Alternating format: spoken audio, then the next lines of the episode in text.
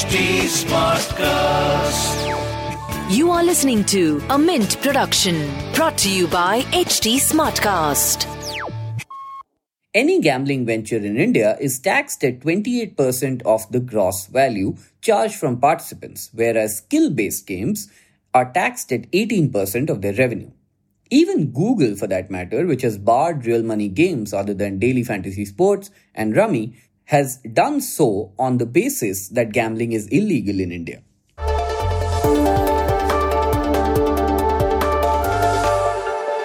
The internet gave us short attention spans. We preferred to like and share content instead of reading and sometimes even watching it.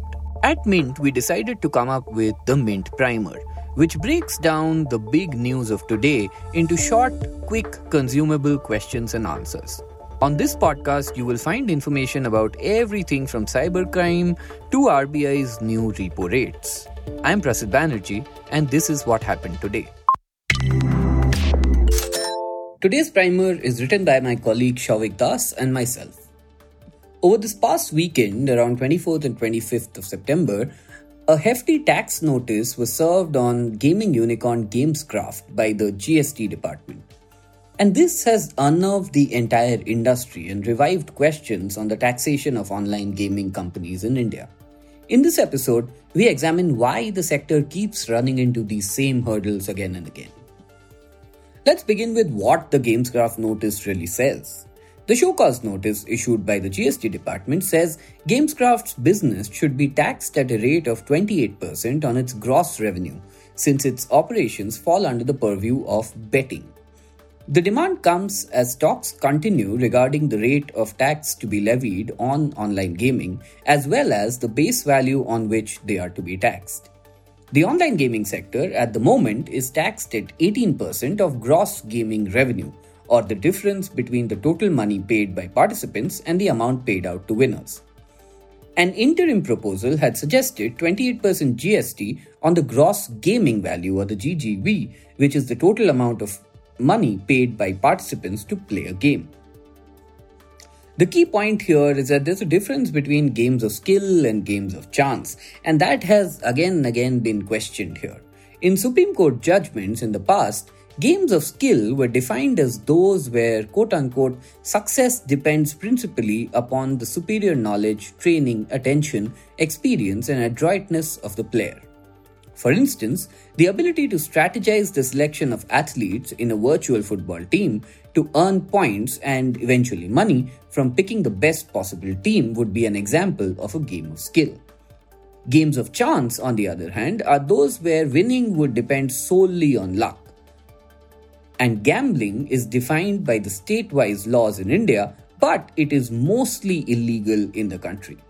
On the other hand, games of skill are legal under the Constitution of India.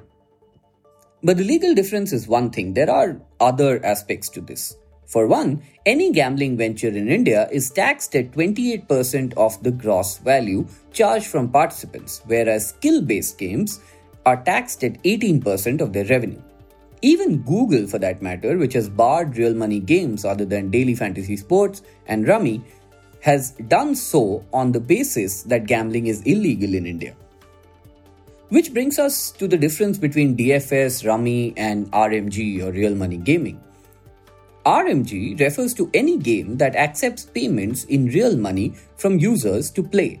For instance, an online carom or chess match will qualify as RMG as long as real money is involved. Both DFS, that is Daily Fantasy Sports, and Rummy also do fall under RMG. However, DFS and Rummy have been ruled as game of skill by multiple courts and are thus labeled as legal while other RMGs fall in an undefined space. DFS are virtual team sports that involve fantasy teams, such as that of cricketers from a league. Rummy, on the other hand, requires players to be the fastest to create a sequence of cards. Lastly, there are some changes that have been in the works, but the progress has been kind of slow according to the industry. While the online gaming industry has more or less accepted that it will be taxed at 28%, the industry wants to have a say on what income the tax should be levied on. On 6 September, a meeting of a group of ministers who were tasked with the matter said online gaming would not be clubbed in the same bracket as gambling. However, the recommendation has not been sent to the GST Council pending legal guidance. The notice served on Gameskraft also cites irregularities in invoicing and discounts, which could amount to tax evasion charges in the long run.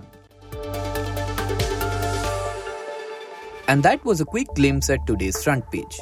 We'll see you again tomorrow.